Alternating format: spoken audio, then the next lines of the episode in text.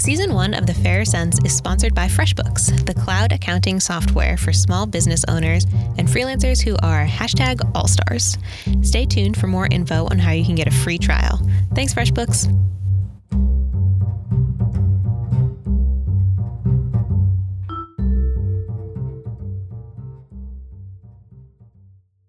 I'm Kara, I'm Tanja. and this is The Fairer Cents Rad women and real money stories. instead of the same old financial bullshit.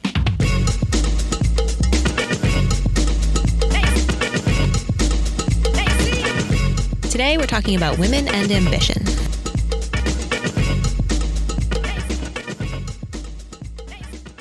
Welcome back to the Fairer Cents. We are, as always, super jazzed to be here and to be talking with y'all. Tanja, how are you? I am good, and I am just stoked to be talking to you, Kara. You are awesome. God, you know what? High five. High five. High five. over the airwaves. I'm super stoked about today's show. We're talking all about ambition, especially ambition for women, which I know is a subject close to both of our hearts. But before we dive into that, let's let's chat a little bit about us. What's something you're really stoked about right now? I am super stoked about some changes that I have made to my self care routine. I used to think of self care as just kind of like a blank check to eat all the chocolate all the time. and I was literally doing that. And shocker, it wasn't making me feel better. And then I realized, oh, actually incorporating time away from my computer screen and a regular bedtime and getting lots of sleep is what I need to feel good. That's actual self care. So I've been doing those things. I'm still eating some chocolate, don't worry. Um, and I feel amazing. I feel better than I have in a while, and it's awesome. I'm super happy to hear that, although I'm also super happy to hear that you are still eating the chocolate sometimes because that's kind of important for life happiness, I think. But that's great. I love that. I'm so, I was going to say proud of you, but then that sounds paternalistic. Like, I'm just, I'm really thrilled for you that you're feeling good and feeling like you have a good routine down. Yeah, thank you. Feels great. What is something that's making you happy? I think along similar lines, I am feeling really grateful right now for systems, uh, which I'll explain a little bit what I mean by that. But I think of myself as being pretty undisciplined. Like if you just give me unstructured time, I will generally accomplish nothing. And likewise, if I'm not thinking about things like I'm a bad budgeter or I can't stick to a budget, I will eat all the food, I will not work out, I will do all the unhealthy stuff. But what I can really do is I can stick to a system if I give myself the tools to make something easy. So I'm a huge believer in decision fatigue and I feel it in a really big way. I I don't know if you do too, but like if I can sort of take the decision out of stuff and just make it like, okay, here is the stuff I'm gonna eat today, and I know it's healthy and I know it's gonna be the right amount and I'm not gonna gain weight from it. Like I do really well with that. Or like for money, Mark and I don't try to stick to a line item budget, but instead we do what I call artificially constraining our budget. We move most of our money out of our checking account and then we leave this small amount there. And so we live on that. And I just feel really grateful to have figured out both of those systems so that I'm not spending a lot of time feeling crappy about myself or feeling like I can't accomplish any goals, which I totally think in the past was not me being a failure. It was just not having the right systems in place. That sounds awesome. It's super great to know what works for you. And it's not always going to be the same thing as someone else, but when you find it, you're like, I'm standing in my truth and it feels great. Totally. And I am a huge believer in that. I think everybody's got to find their own systems, but I think even just acknowledging that you need a system for different things is really key. And I think for me, that was like one of the biggest light bulb moments that I've made. And I honestly don't think all of the financial progress that we've made would have been possible without good systems in place. I love that. And it's probably also true you would not have gotten so far along in your career without some systems. And since we're talking about ambition, let's talk about ambition. Let's do it. Let's talk ambition.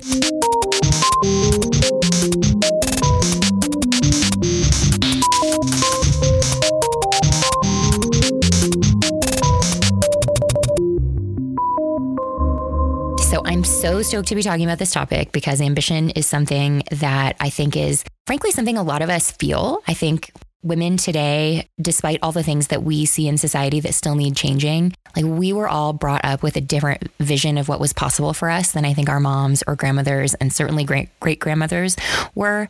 And so I think that there are more ambitious women now.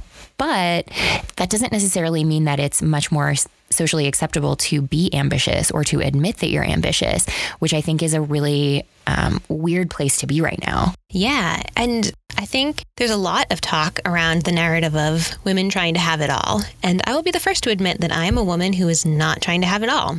I think that's a stupid thing to say because no one can have it all. And it's an impossible standard to meet. I'm not trying to be the perfect mom. I'm not trying to be the perfect wife. I'm going to make mistakes. And I think being open to that knowledge, as well as saying, I'm ambitious, those two go hand in hand.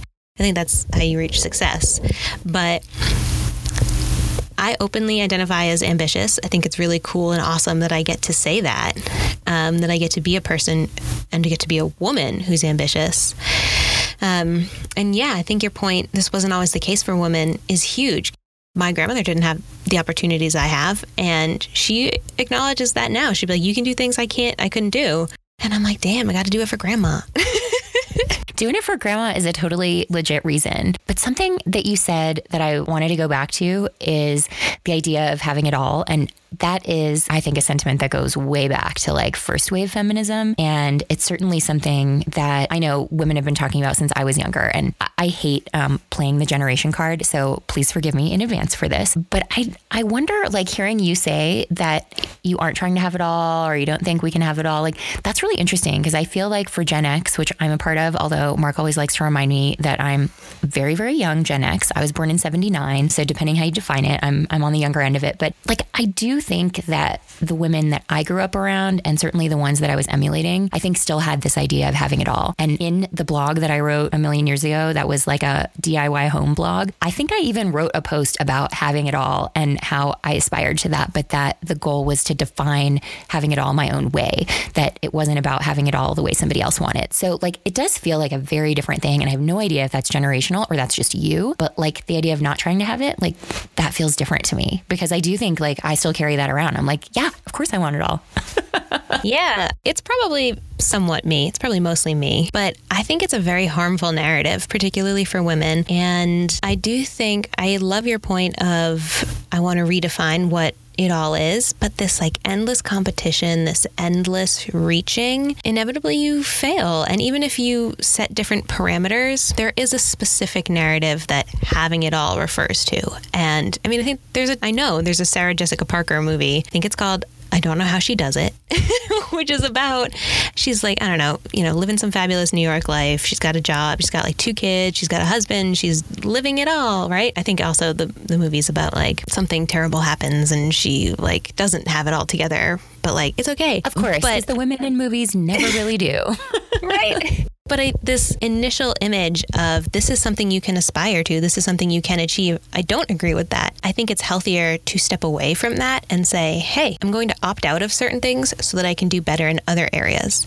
To me, that's a key part of my ambition to say, I'm not going to do this so that I can do this better. I'm saying no to this so that I can say yes to this.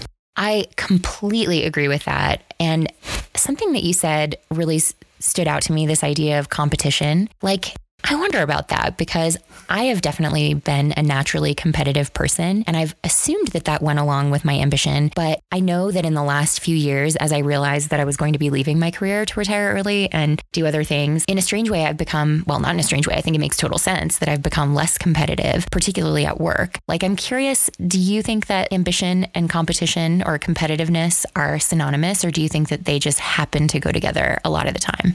Mm, that's such a good question.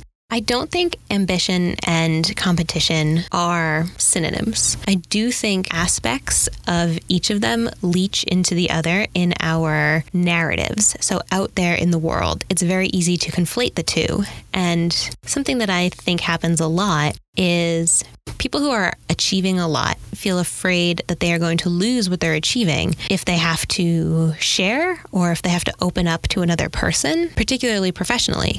So if you're really ambitious professionally and you're like, I'm trying to climb to the top of this corporate ladder, I think it's very easy to see other people who are also trying to climb as a threat instead of as an asset or as a friend. And that to me is a toxic part of competition that blurs into the ambition part. Yeah, it's interesting because like as we're talking about this idea of women having it all, I keep wondering like, you know, theoretically if if we say that it is possible to have it all and we include the huge caveat in there that it's however you define having it all, like whatever is most important to you, but that you can kick ass at home and in your work. I think that's fundamentally the idea behind having it all, that you don't have to necessarily suck at one. Um, you can be good at both. If we put all that out there, can everyone have it all or can only some of us, the ones who win the competition, have it all? Mm. I mean, I don't know what the answer is. I've like my my answer is like all tied up in my political and value systems, which is that, like, in a capitalist society, no, we can't all have it all. There has to be a winner and a loser. And you see, you know, like people working for $30,000 a year can't retire early. I mean, there's just only so much money that can go into that. And, you know, like people who are five feet can't be supermodels because that's not the standard of beauty that we're operating under. So there, in so many categories, there are losers. Yeah. And I think the systemic stuff is obviously impossible to remove. But if we pretend that we could all get to a place where the things that we most want are the things that are achievable to us in some way, the five foot tall women aren't trying to be supermodels, or maybe it's a world where you can be five feet tall and be a supermodel, then do we really have to win to have it all? Or could that just be something that's achievable for everybody? I don't know. Again, like I think this is a really impossible question to answer, but it's something that I do think is interesting to get into. Like, can we be more ambitious as women and not do it at the expense of other women, essentially? Like, can we not see other women as threats and competition, but still be more ambitious and still want more for ourselves? I think we can. And I think that, I mean, this is the rallying call. We are using this podcast as the rallying call.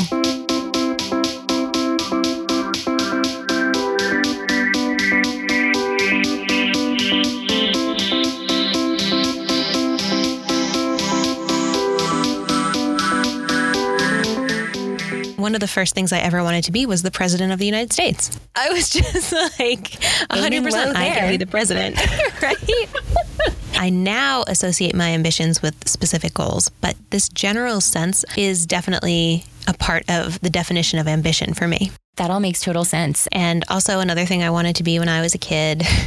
when I was a kid, Tara Lipinski won an Olympic gold medal at 16. And I think I was probably around 11 when she did that. And I was like, sure, okay, I can totally win an Olympic gold medal in ice skating because I ice skated by 15 because of course not only did I have to achieve the gold medal but I had to do it before Tara Lipinski. So I can't believe we've never talked about this because I also figure skated and oh. I think that I quit at 13 or 14 though because I realized like I'm 5'8 and I sprouted and was like towering over everybody. But it's definitely a sport where like you have to be world class by like 11 or 12 if you have a chance. Which I did not realize and I honestly love skating and I'm a pretty good skater, but I mean, I can't do any tricks. I never could. I still can't. So, though I will give another quick shout out. Tara Lipinski is on Instagram and it's pretty good. So, if you're looking for a formerly famous athlete to follow, Tara Lipinski's a good one. She does the things with Johnny Weir, right? The commentating at the Olympics. She does. You're right. I so, love okay, them. Still famous. Yeah, still famous. Still famous for snarking it up at big cheesy sporting events. I love it. Kara, you're a business owner. Tanja, you're a business owner. Woo, go us. And though we are badass business owners who are out here making hilarious podcasts and super engrossing blogs, parts of the job are not as glamorous. Like creating invoices, tracking payments, or making sure that people actually pay us for our hard work. Fortunately, FreshBooks makes all of that stuff easy. FreshBooks is the cloud accounting software that's changing the world for freelancers, small business owners, and everyone in the gig economy giving us more time to focus on what we really care about. Like crushing the patriarchy. I've spent a 15 year career as a W 2 employee and have never actually had to do my own accounting or send an invoice to get paid. It's intimidating, but FreshBooks makes it completely unscary. I am both happy and ashamed to say that for over a year I mixed and matched services to do my accounting, and it took so much time. FreshBooks is literally giving me back my time.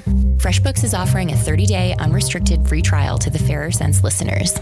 To claim it, just go to freshbooks.com slash TFC and enter the Fairer Cents in the How Did You Hear About Us section. So I spoke with another lady about her definitions and feels around ambition. I spoke to Michelle Jackson. I love Michelle. I am so excited for people to hear your chat with her. She's the best. She's super cool. We had an incredible chat. Michelle runs the website michelleismoneyhungry.com and she's been writing about personal finance for a few years and is I'm going to go ahead and say it, kind of a big deal in the personal finance space. So we're super jazzed to have her on the show. Michelle is a podcaster and a blogger. So she's working in a non traditional arena. And so being an ambitious woman in that area looks very different than being an ambitious woman in the corporate world. So we talked a little bit about that. Um, we talked about a lot of great stuff. She's great. So let's hear from Michelle.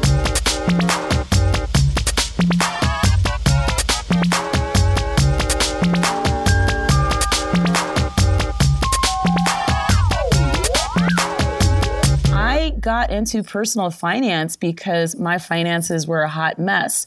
Some as a result of my own lack of personal finance skills, just one of those ignorance is bliss kind of situations where I grew up being taught to work hard, but I wasn't necessarily taught all the financial skills that people need to live in this current time. The other thing was uh, my mother lost her job, and that happened at a time, of course, when I was ill prepared to kind of help manage the situation. I'm a woman of color, I'm African American, and statistically, over 51% of African American women, as well as other women of color, will find themselves in a similar situation, which at the time I didn't know. And as a result, towards the end of everything, I, you know, there was a huge mess because we were able to get through it, but you're kind of it's like you're a boat out in a storm. You're battered and and and torn up, and so you have to be patched together to get to port, and then they have to you know fix you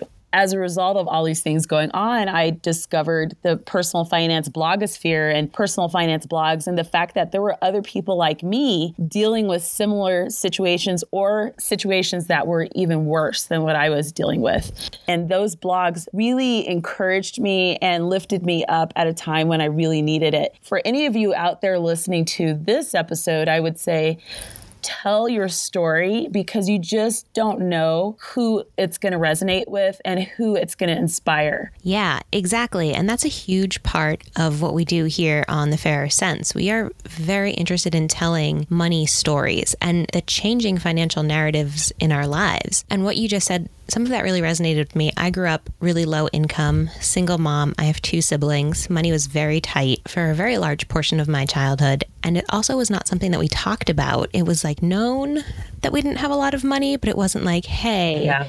let's kind of walk you through this and have you understand what's happening here.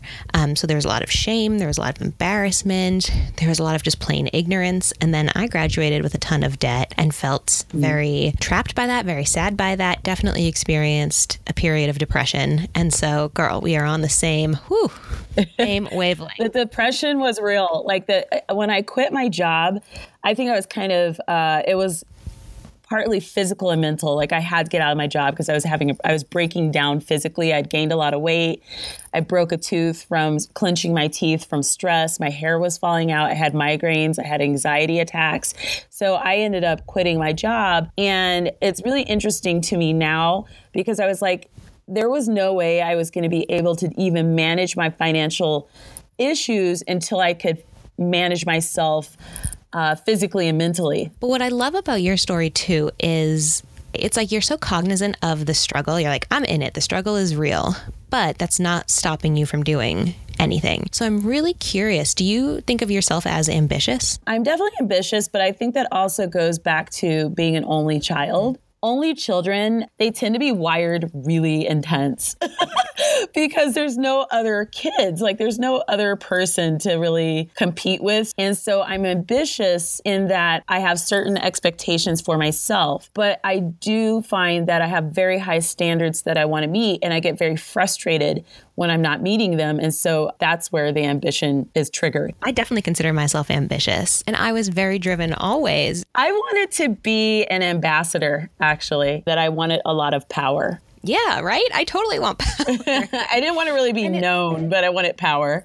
More and more, we're seeing women vocalize that, but it's still very much so. There's like a societal penalty for being an ambitious woman. And you see that in the wage gap. You see that when women go to negotiate. You see that just in terms of using certain words, like don't call a girl bossy, mm-hmm. right? That was a big thing a few years ago. What do you think of kind of like women and ambition in general? Well, I have to talk about this through the lens of being an African American woman because that's my reality. And, and I feel like women in general, if we assert ourselves, it's there's a lot that goes with that. And it doesn't make sense because in business, you need to assert yourself or else you get run over and you make no money or you don't make changes in your industry or within the context of your role. So you have to assert yourself. As an African American woman, there's the additional like you're the angry black woman if, you know, how people perceive you if they're not used to being around African Americans, maybe there's some subconscious ideas of how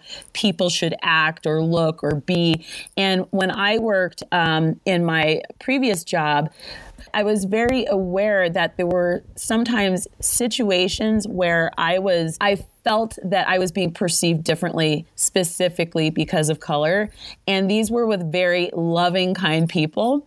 But sometimes I'm convinced that this reaction has nothing to do, like if someone else were to say it, that they would react a different way. And so it was very frustrating having that be part of my business reality. And the group with the highest percentage of business growth are African American women. And I think that what we've decided is we're really sick of one, being perceived negatively when we're asserting ourselves appropriately within our official capacity in an organization. So if I have a master's degree and 10 years of experience doing something, why is it so hard for you to believe that I actually know what I'm doing? You know, you know what I mean? Mm-hmm. Like that's really mm-hmm. irritating.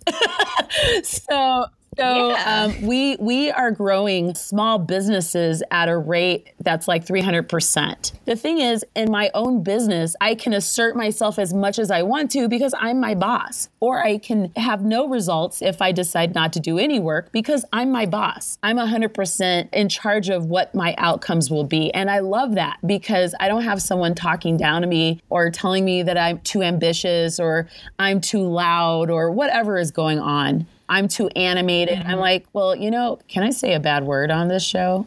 Fuck you. You know what I mean? Like, I'm going to be myself. I'm a well educated person who's done a lot of work in the roles that I'm in.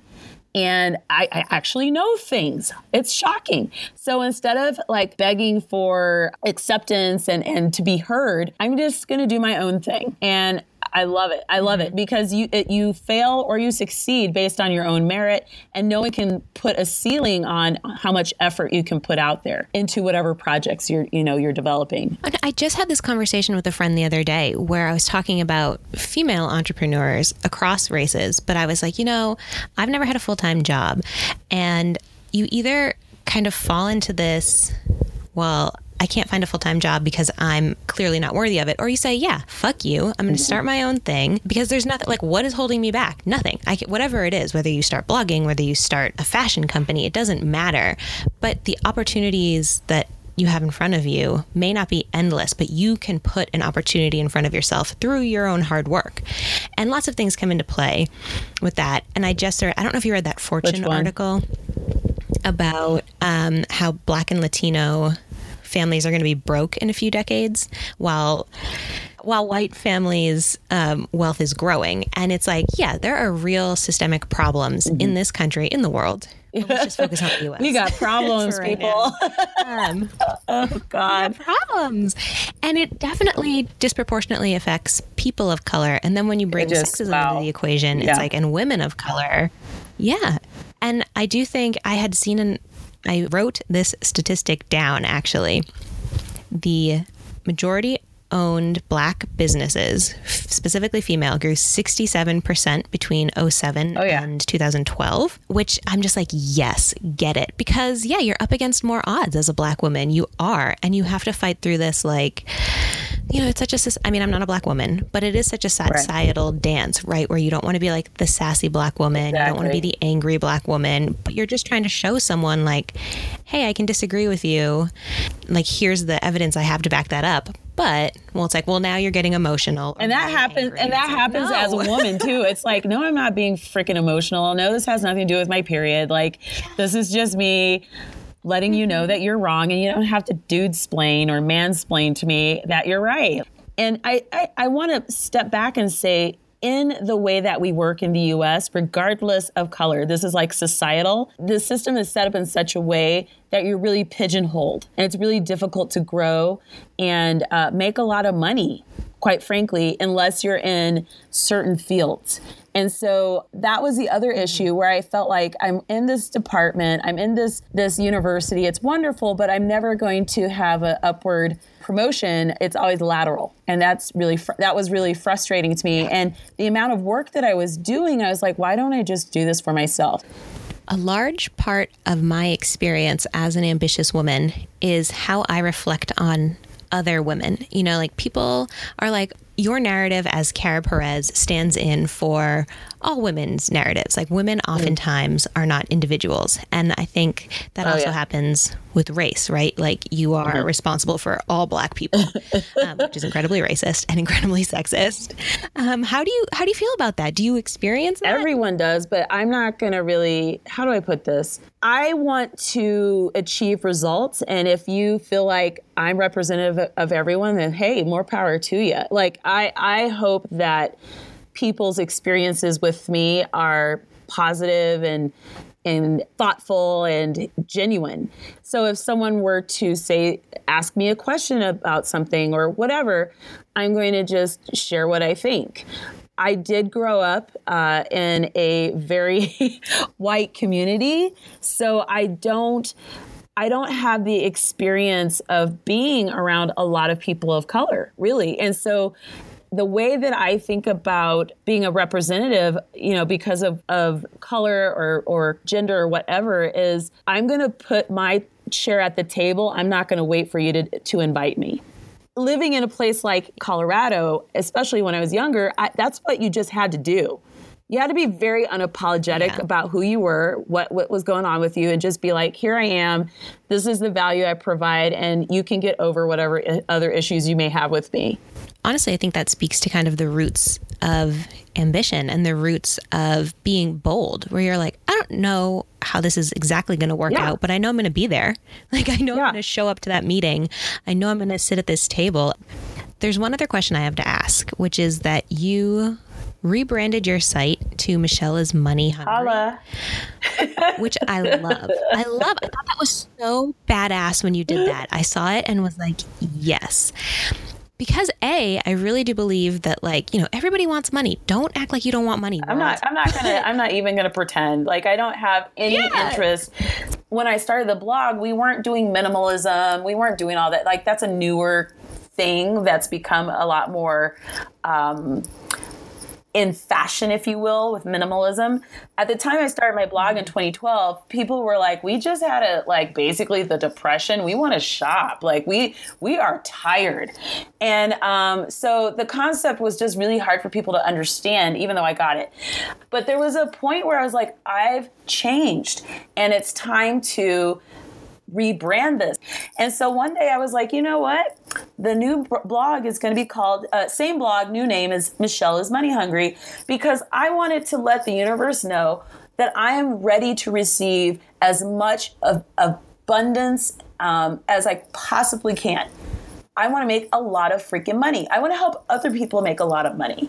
Period.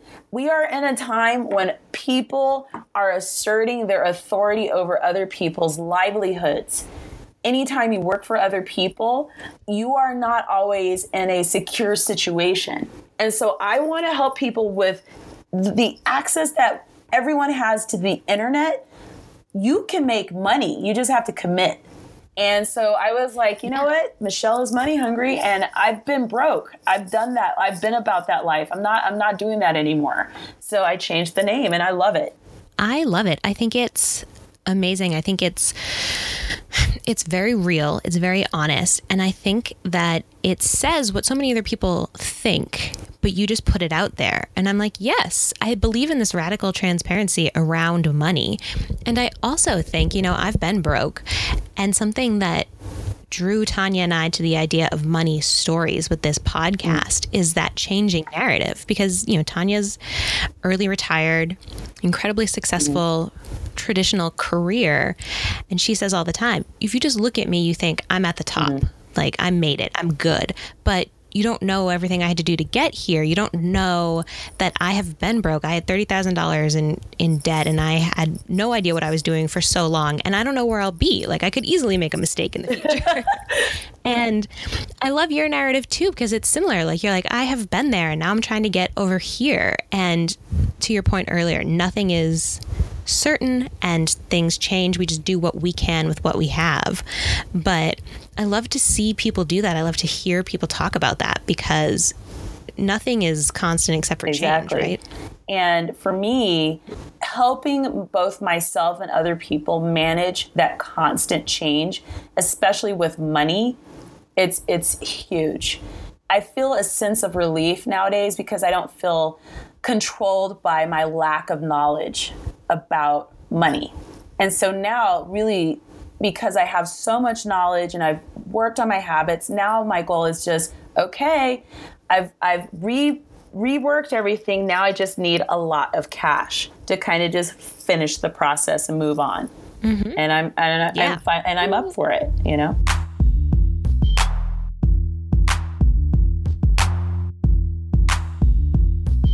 That was such a great conversation, Kara. I'm so glad that you guys had that chat and I don't even know where to begin. There's so much good stuff there. Like I feel for her on the stress. I admire her for the way that she talks about ambition. Like I just I have so much. There's so much. There is so much.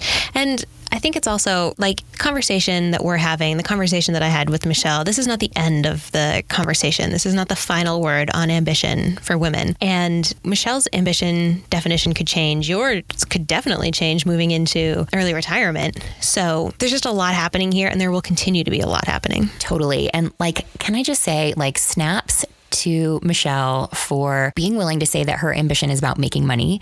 Like, I think that that is one of the hardest things for women to admit because of the way that society judges us for being ambitious and the way that I think a lot of us, I would definitely include myself in this, have felt like we have to hide our, our ambition or to sort of like pretend like you're always doing things for the good of the company or for the good of whatever when really it's like, no, no, this is for me, but I can't say that because then I'll be perceived in this negative way. So I just love her for being willing to put that out there. Yes, I completely agree. I do think that there is a stigma against women saying, I'm ambitious. People view you as, let's face it, people view you as a bitch, people view you as cold, or people view you as selfish if you vocalize that. And so I love when other women do that. I love doing that myself. And something that Michelle and I both agree on is that it's critical to overcome the fear of being stereotyped with that negativity in order to achieve, in order to actually reach your ambitions. And I, I just think too, like Michelle speaks about her experience as an African American woman, and it's so important to notice that, yeah,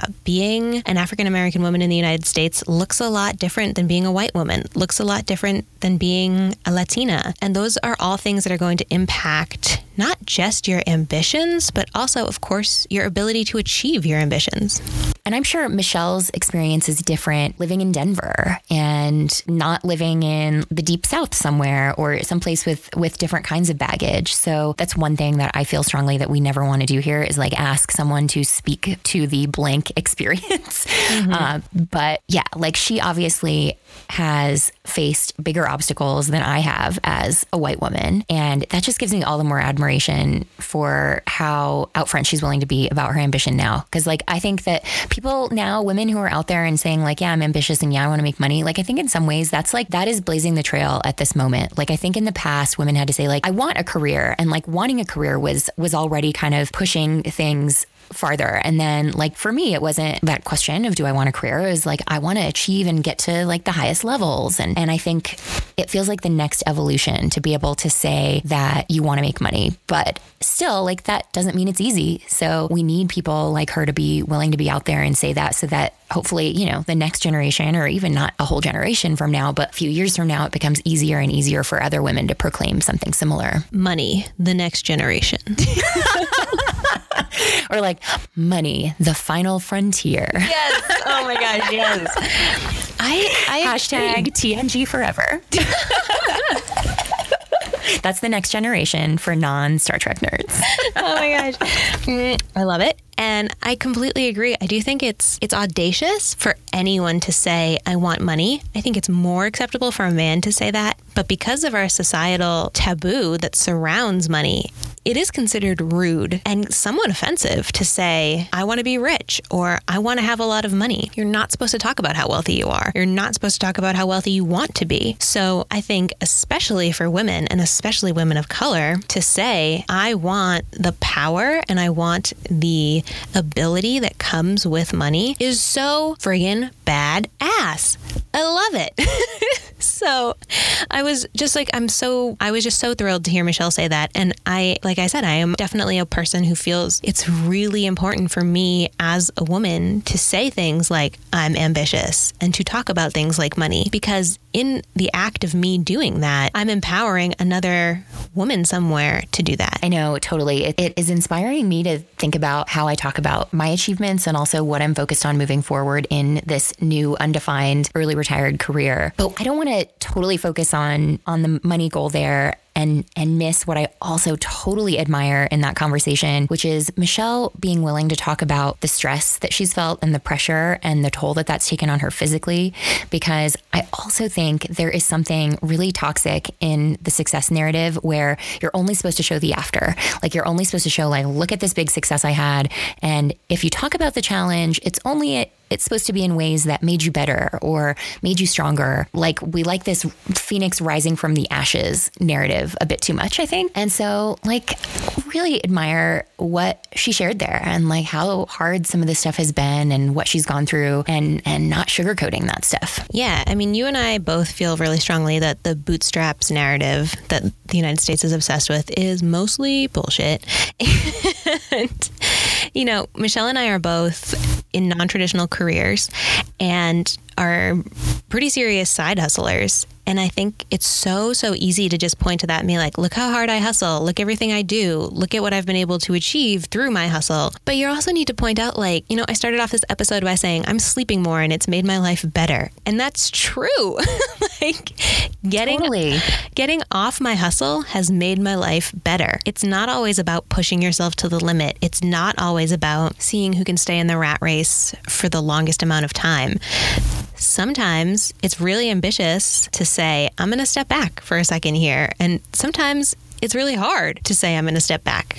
I completely agree. And I think I want to say one quick thing about the bootstraps piece uh, because you know that I feel strongly about this. Like, I think there's this idea out there that I want to strike down right now that you either acknowledge privilege and then therefore you forfeit all right to have any claim on your accomplishments or you believe you did everything all by yourself. Like that dichotomy is so ridiculous. And I think it's so harmful in the way that we all try to have this dialogue about what we all want from life and how we support each other and how we create the society we want to be a part of. I think you can have both. Like I feel really strongly like what I've been able to do in life and like that was a direct result of both my hard and tons and tons of people helping me in all kinds of ways and having opportunities that not everybody has. Other people who were just as smart and worked just as hard but had fewer opportunities for sure did not get the same sweet college gig that I got.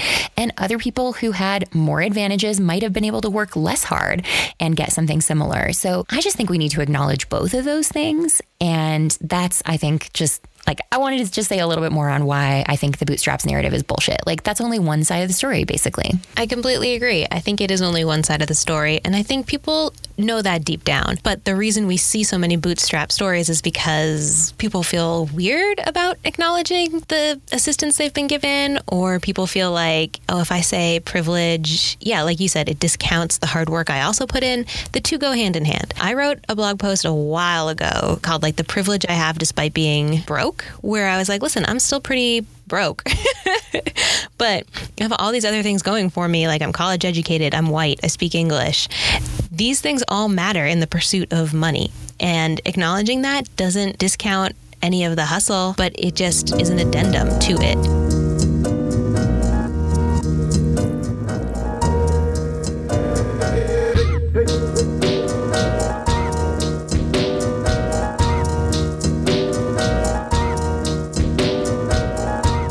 This was a great show. I loved it. I loved every second of it. So glad to hear from Michelle. So glad to talk with you. And if any of our listeners want to talk with us, hit us up at fairercents at gmail.com. And as always, you can tweet at us at fairercents on Twitter, or you can visit us online at thefairercents.com. Please subscribe to The Fairer Cents in iTunes or wherever you listen to podcasts. And if you're feeling up for it, leave us a review.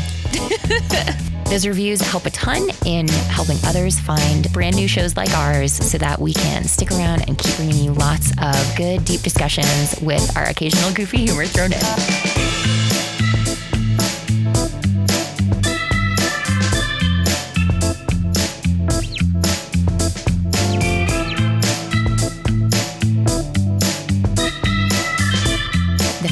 Fairer is produced by me, Tanja Hester, and the radiant and brilliant Kara Perez. Editing by me. Our theme music is by The Insider, and our ad music is by Keith McLeod, with additional music from Breakmaster Cylinder, Spinning Merkaba, The Insider, BOPD, Jahzzar, AB59, Boxcat Games, and Broke for Free. Photography on our website is by Nick Mendez in Portland, Oregon. You can always find me at ournextlife.com and Kara at bravelygo.co. Over and out. That's our sign off. Peace out, homies. Catch you on the flip side.